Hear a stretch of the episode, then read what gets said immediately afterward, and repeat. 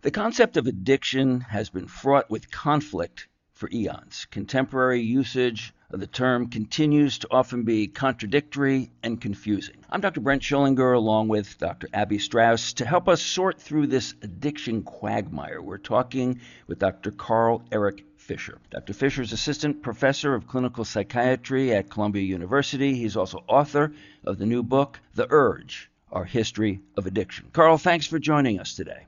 Thanks so much for having me. What first caught my attention about your existence was an opinion piece uh, appeared in the New York Times earlier in the year, and the title of that piece was It's Misleading to Call Addiction a Disease. When I saw that, it seemed to be like, wow, this is this is really in contrast to what we as these caring, compassionate physicians have been espousing at least in the last few years our opioids task force, Palm Beach County Medical Society, our mission statement is to recognize addiction as a medically treatable illness and not a moral failing. Have we been wrong all along, your opinion? The first thing I would notice is that illness is a different word than disease. Part of my concern with the word disease is that particular term has been freighted with a lot of associations. I don't think we should go too far down a linguistic rabbit hole because, in the end of the day, I'm not looking to be the language police. But I do worry that calling addiction a disease can be misleading. The reason it can be misleading is that disease in particular is a double-edged sword. I've seen the the notion of addiction as a disease help a lot. It, it helps attract funding and open up hospital care in some cases, perhaps even encouraging compassion, like you mentioned. But in other cases, it can be a little um, negative, that it can be dehumanizing and fatalistic, and that calling something a disease has been used, and in some cases, used deliberately to promote stigma and social distance. So I think it's confusing. One of the best things that we can do is to use the word disease as sort of a red flag, to look deeper, to, to ask the question, what do we actually mean by that term? I actually like I like illness, I like malady, I like terms that suggest that medicine has a role to play, that we have evidence based treatments that can help reduce the risk of overdose and death and other consequences from other substance use disorders. In particular, the word disease over the past several decades, in particular, has meant a sort of unhelpful reductionism. One of the things that has always struck me about psychiatry is that we have for many years called our diagnostic categories as disorders and it means something is just out of balance. Not necessarily an illness, not necessarily a disease or some other associated label. It might be confusing, and it's a bit confusing for me too, actually, as to where to point myself in terms of how to define it, because attached to that is does it make a difference in how we treat it according to what we call it? I, I don't know. I'm just wondering why the debate even exists and what came to you. You started to allude to it that you had to point out that this is different. It's not a disease. Mm-hmm. You know, mm-hmm. where are we going with this? Mm-hmm. Abby, I think that's a great point because for me, as a person who is in recovery from addiction, when other people's psychological problems are called disorders, but mine is called a primary chronic brain disease, that feels different. I'm not personally offended by it. It doesn't bother me that much, but it, that my, my ears kind of prick up. And I think to myself, like, what is it? You know, how come my patient with obsessive compulsive disorder has a disorder, but I have a disease? And what do it mean when we say disease? As a psychiatrist, I do think that we're especially clear about the definition of mental disorders. That to me strikes me as a bit more humble, more open ended, in a more evocative portrayal of the biopsychosocial levels that we normally consider mental problems. Just to follow that thought, is there a suggestion that by calling it a disease or an illness as opposed to a disorder, that it is not a psychiatric issue so much, that it's more a medical issue? Again, going back and forth. I have bipolar disease. Now it's called bipolar disease. We used to call it manic depressive disorder. Are we shifting away from something that takes us away from really understanding what we have to treat? The short answer is there is evidence from psychology and from sociology that using the language of disease actually encourages fatalism and pessimism. That if people believe in the disease concept, they might be more likely to say that somebody is fated to use, that they don't have free will. And also that if you ask people about other people with addiction, if, if you ask people in the general population, what do you think about the disease of addiction versus the disorder of addiction, that the disease language actually encourages social distance. It makes people more likely to say, I don't want that person as my neighbor. I don't want that person as a coworker. I do think that there are actual potential harms there are plenty of great examples of smart people who do get very thoughtful and compassionate perspectives on addiction from the language of disease. David Sheff is one. David Sheff, who wrote Beautiful Boy, writes about how, oh, you know, when I heard about the disease model, that helped me to be compassionate toward my son Nick at a time when he was relapsing and so forth. Also, Beth Macy, writer of Dopesick, writes about going out and talking to harm reduction activists. In some cases, they're talking to folks who have very little understanding of addiction and the notion of disease, and especially the sort of tricky binary between free will versus disease and hijacking on the other end was actually helpful in places like West Virginia for summoning up compassion and advocating for harm reduction services. So I don't know. I, in the end, I don't know. I'm not trying to go out there and say nobody should ever use the word disease again. What I'm saying is let's be careful about what we actually mean when we say disease so, in terms of the stigmatization, can be argued, as you've just said, several different ways. As physicians, it seems we've been given this concept of disease in the dichotomy well, it's a disease, it's not a moral failing. In your perspective, are you suggesting perhaps there might be some elements of moral failing within addiction? Well, definitely not. Because moral failing, I don't know exactly what that means, but at the very least, it probably implies some sort of blame or shame or judgment. That's different, however, from making a dichotomy between choice and control.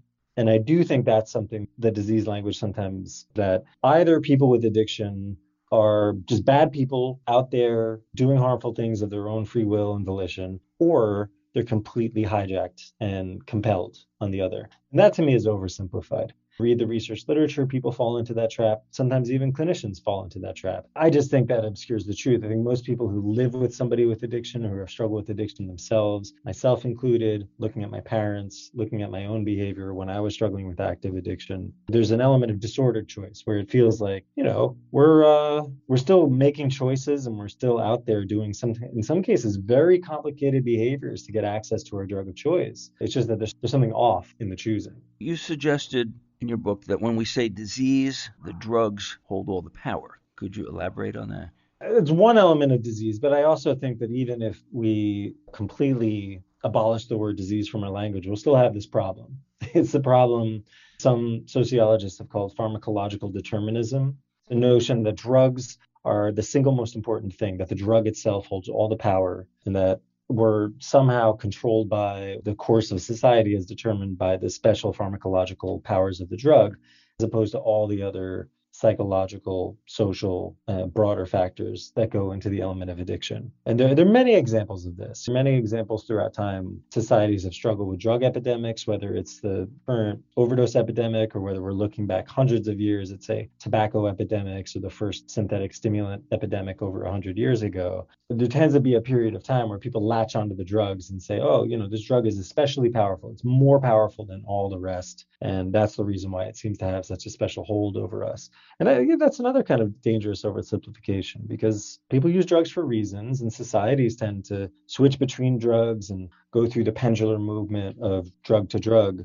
for a variety of reasons. There's always more than just the drug itself. Do you have any sense, being a psychiatrist, being in recovery, of why we are again, really with fentanyl? Why is this happening? What can we do to reduce it or mitigate it? A tremendous, tremendous problem and just to put the the issue in context, we recently passed a milestone of significantly more, of a little more than 107,000 overdose deaths a year. That works out to roughly one death every five minutes. The, the issue of why is a really big and complicated topic. Just to give a useful top line, I hope, there are three big causes of epidemics. There's the drug itself. You know, drugs are stronger than broccoli. Drugs are stronger than I mean, the fentanyl is stronger than caffeine. So that is a factor but there also is the element of addiction supply industries, the industries that manufacture addictive substances, but then also often play a role in promoting their access or even shaping the way that we think about drugs. And then the third example, which I think is the most complicated and therefore the most often missed, is the broader social and cultural factors. Usually, when societies are going through a drug epidemic, there's some element of social wounding. That's certainly the case in the US.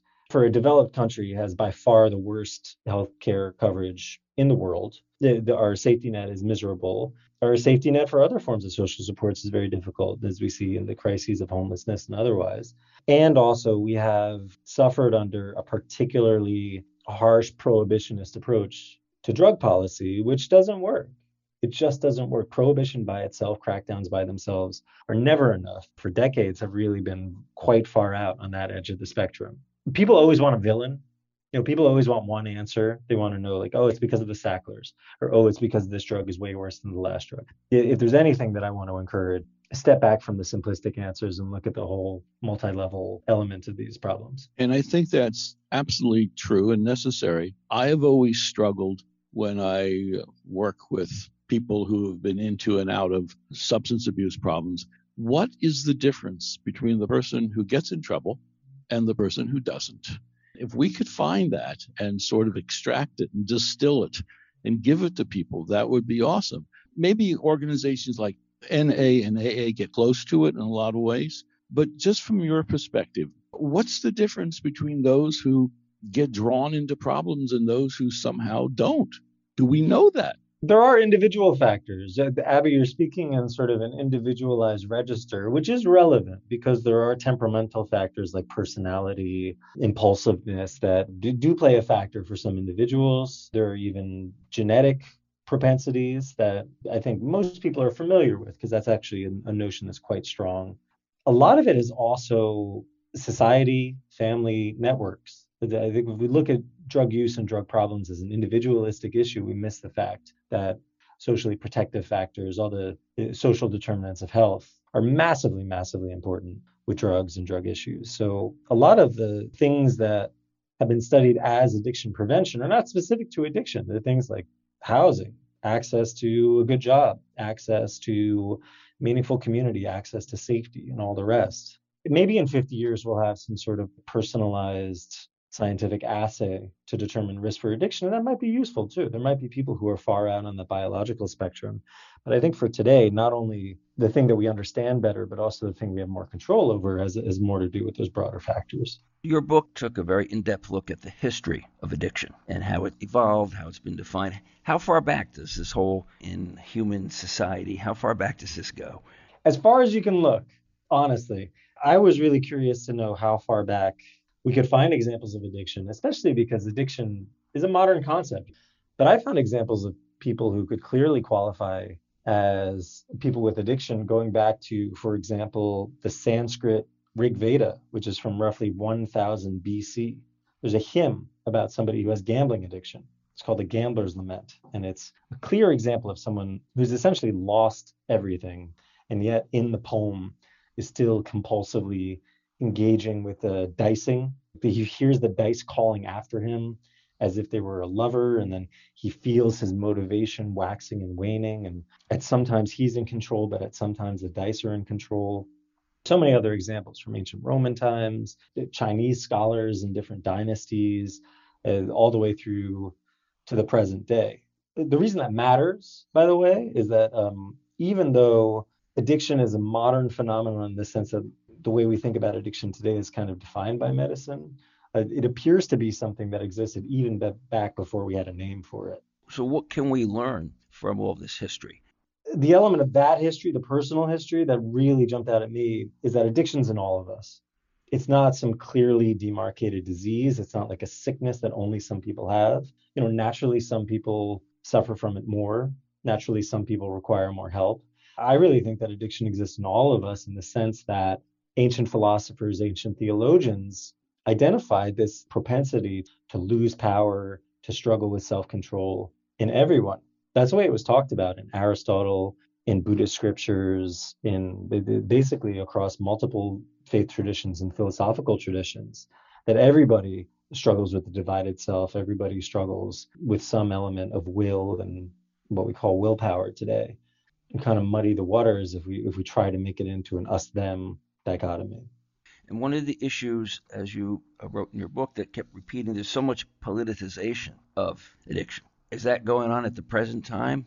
Yes and no. I mean, to ask if anything is politicized in 2022 in the United States is pretty straightforward. it's a, it's a time of tremendous ideological divisions and really overheated, intense politicization. I don't. There's positives and negatives. There's negatives in the sense that addiction can be one of these hot button issues that gets addressed in a sort of like quick soundbite knee jerk way that makes out people to be villains or tries to be used as like a chip to argue against one or the other side. Oh, they're too soft, they're too hard. It's but I think that there is something in the culture now where people are much more receptive to a broader view of addiction. That we've had a sort of one size fits all model for understanding addiction for a long time Part of that is the medical profession's fault. I found that in the 1910s, 1920s, the medical profession basically abandoned the treatment of addiction, going along with the prevailing political winds of those times. Which, by the way, if you know your American history, those are also very hyper partisan, contentious times. So now, I think, especially with so many people being public about not just addiction, but also mental health struggles, there's much more awareness of the full diversity, the many different pathways to recovery, the many different causes and conditions that go into addiction. Some of my older mentors and scholars I've talked to agree with me on this that we're in a pretty exciting moment for the possibility of synthesis, that there's a possibility, at least within addiction and recovery advocacy, activism, and scholarship that people can come together and find common ground around a more sort of integrative, pluralized conception of what we are, what we're talking about. I found it very interesting, though, the way the history has repeated itself so often, and again, how it's been used in a political sense. You talk in your book about opium wars with Great Britain, China, the gin craze, with, with the crack epidemic, how crack with the African American population was treated a lot different than powder cocaine. I was watching a, an old movie that was recommended to me just last night called A Touch of Evil. Mm. In that movie, there's a scene in there where they want to set up this guy who's who's working for the Mexican government trying to break the cartels. The corrupt police at the border town wanted to set him up and say, okay, we're going to make it look like he is the drug addict, and let's call in the vice squad and arrest him, and we'll be able to put him away. And it's just so peculiar. It's like, wow, this is a thread that has run through our history for such a long time. Absolutely. Sometimes it was dispiriting to see how history repeated itself. Sometimes it, it seemed almost as if we're trapped in these cycles there's a constant pendular swing from one extreme to the other. Go through cycles of prohibition, focusing in on medical treatment, the focusing in on reductionism, and so forth and so on. I did find moments in history where things seemed a little more hopeful. There was room for integration, and integration in the sense of the holism, in the true sense of the word. Looking at all sides of the problem and trying to find ways of working together, building bridges rather than arguing that my way is the best way uh, integrative solutions like early methadone clinics were not like these walled fortresses that you see in most urban areas There were actually these really warm and welcoming places where people could get vocational training and there was psychotherapy as well the word back then they called it inebriety like inebriation back in like the 1870s 1880s we do get opportunities throughout time to break the cycles finding ways of combining treatments and combining our understandings in a way that's useful. So that's one message I think the history tells us. It's not some complicated or profound one. It's basically a call for humility. You used the word holism, and it struck me as you said that, that the nuance, the subtleties between that and disease are at opposite ends, and that disease, therefore, is not whole. It separates. And if we treat the whole person, the gestalt of the person, it integrates. So calling it a disease struck me, it separates, it discriminates, it does not integrate. The thought just went through my mind. What an interesting comparison.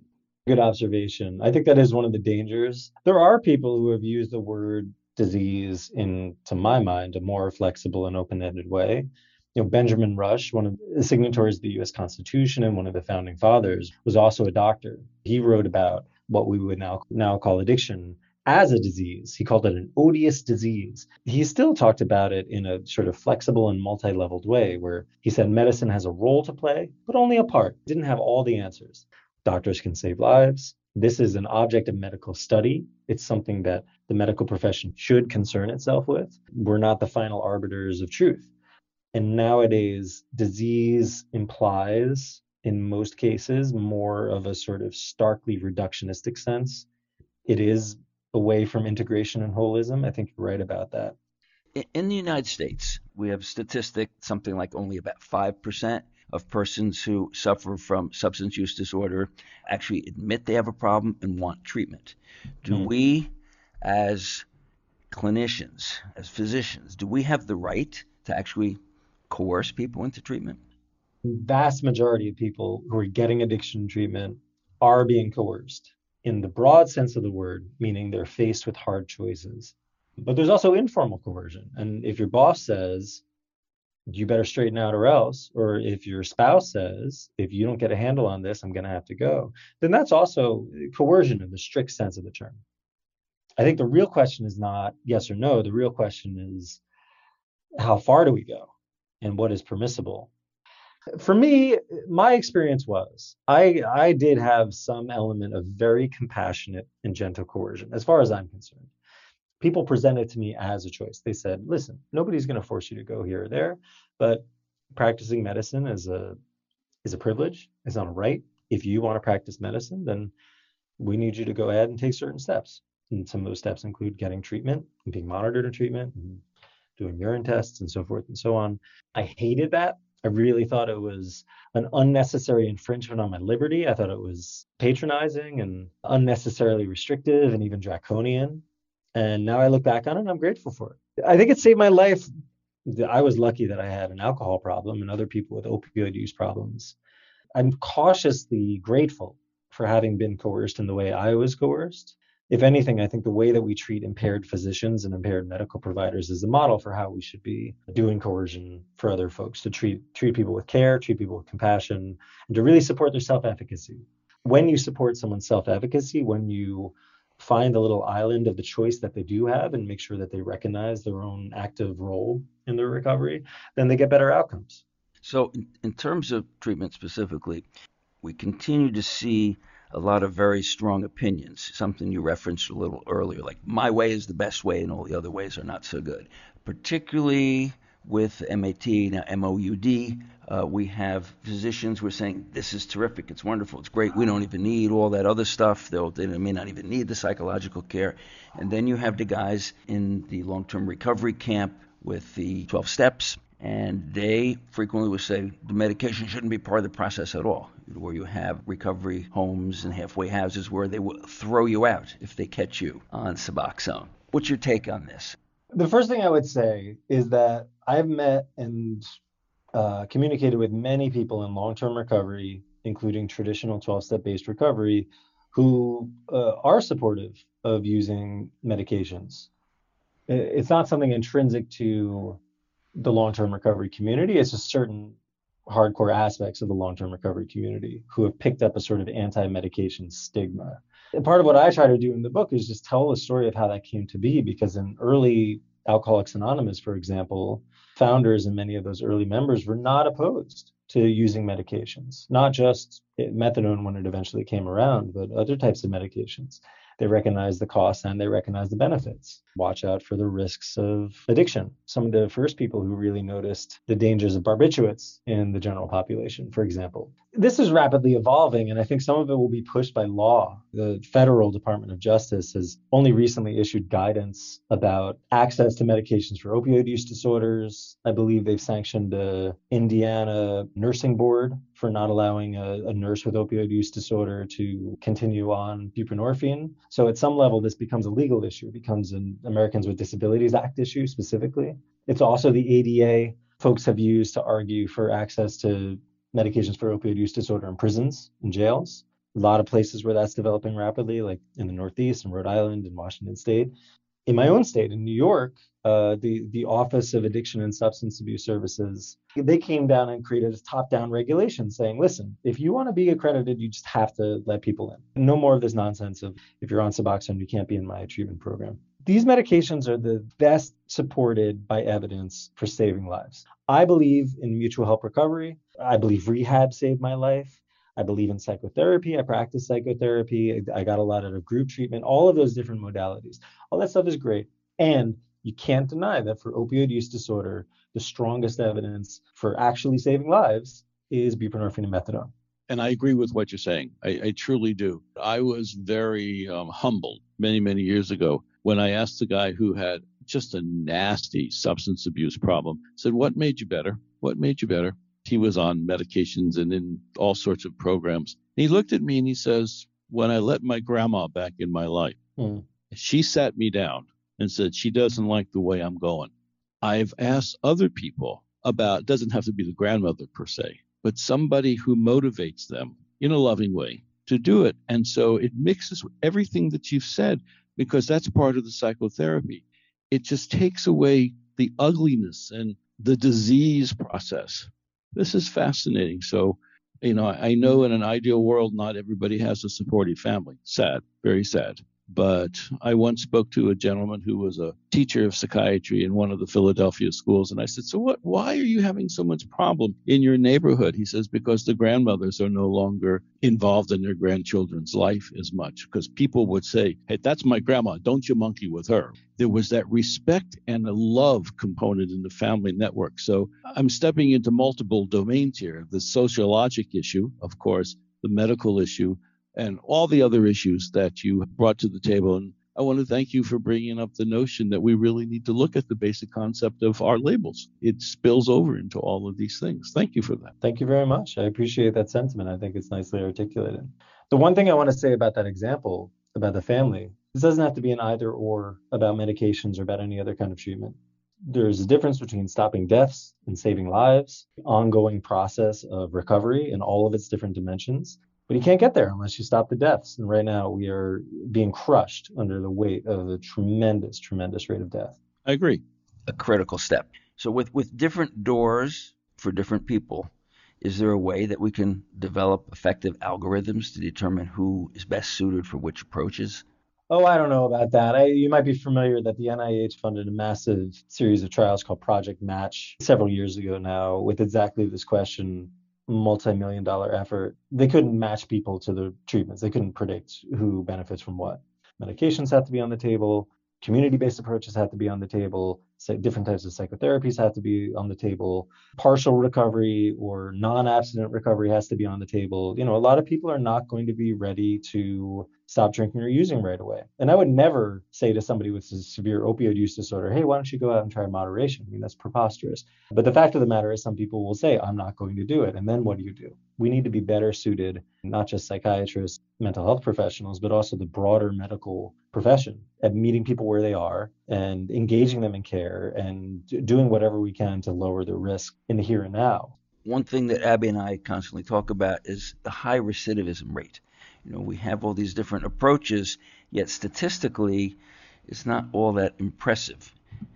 Any optimistic thoughts as we move into the future? I think in the short term, it can look like it's there's a very high recidivism rate, but or a relapse rate, or however you want to term it. it. And also, some observers, like John Kelly at Harvard, will say that substance use disorders actually have the highest rate of improvement of recovery when compared to other mental disorders. There's tremendous capacity for change. In a way, I think that our stereotype of addiction is that people are broken that somehow people are fated to have an awful life and have no control over their behavior. And that's just wrong. It's just wrong.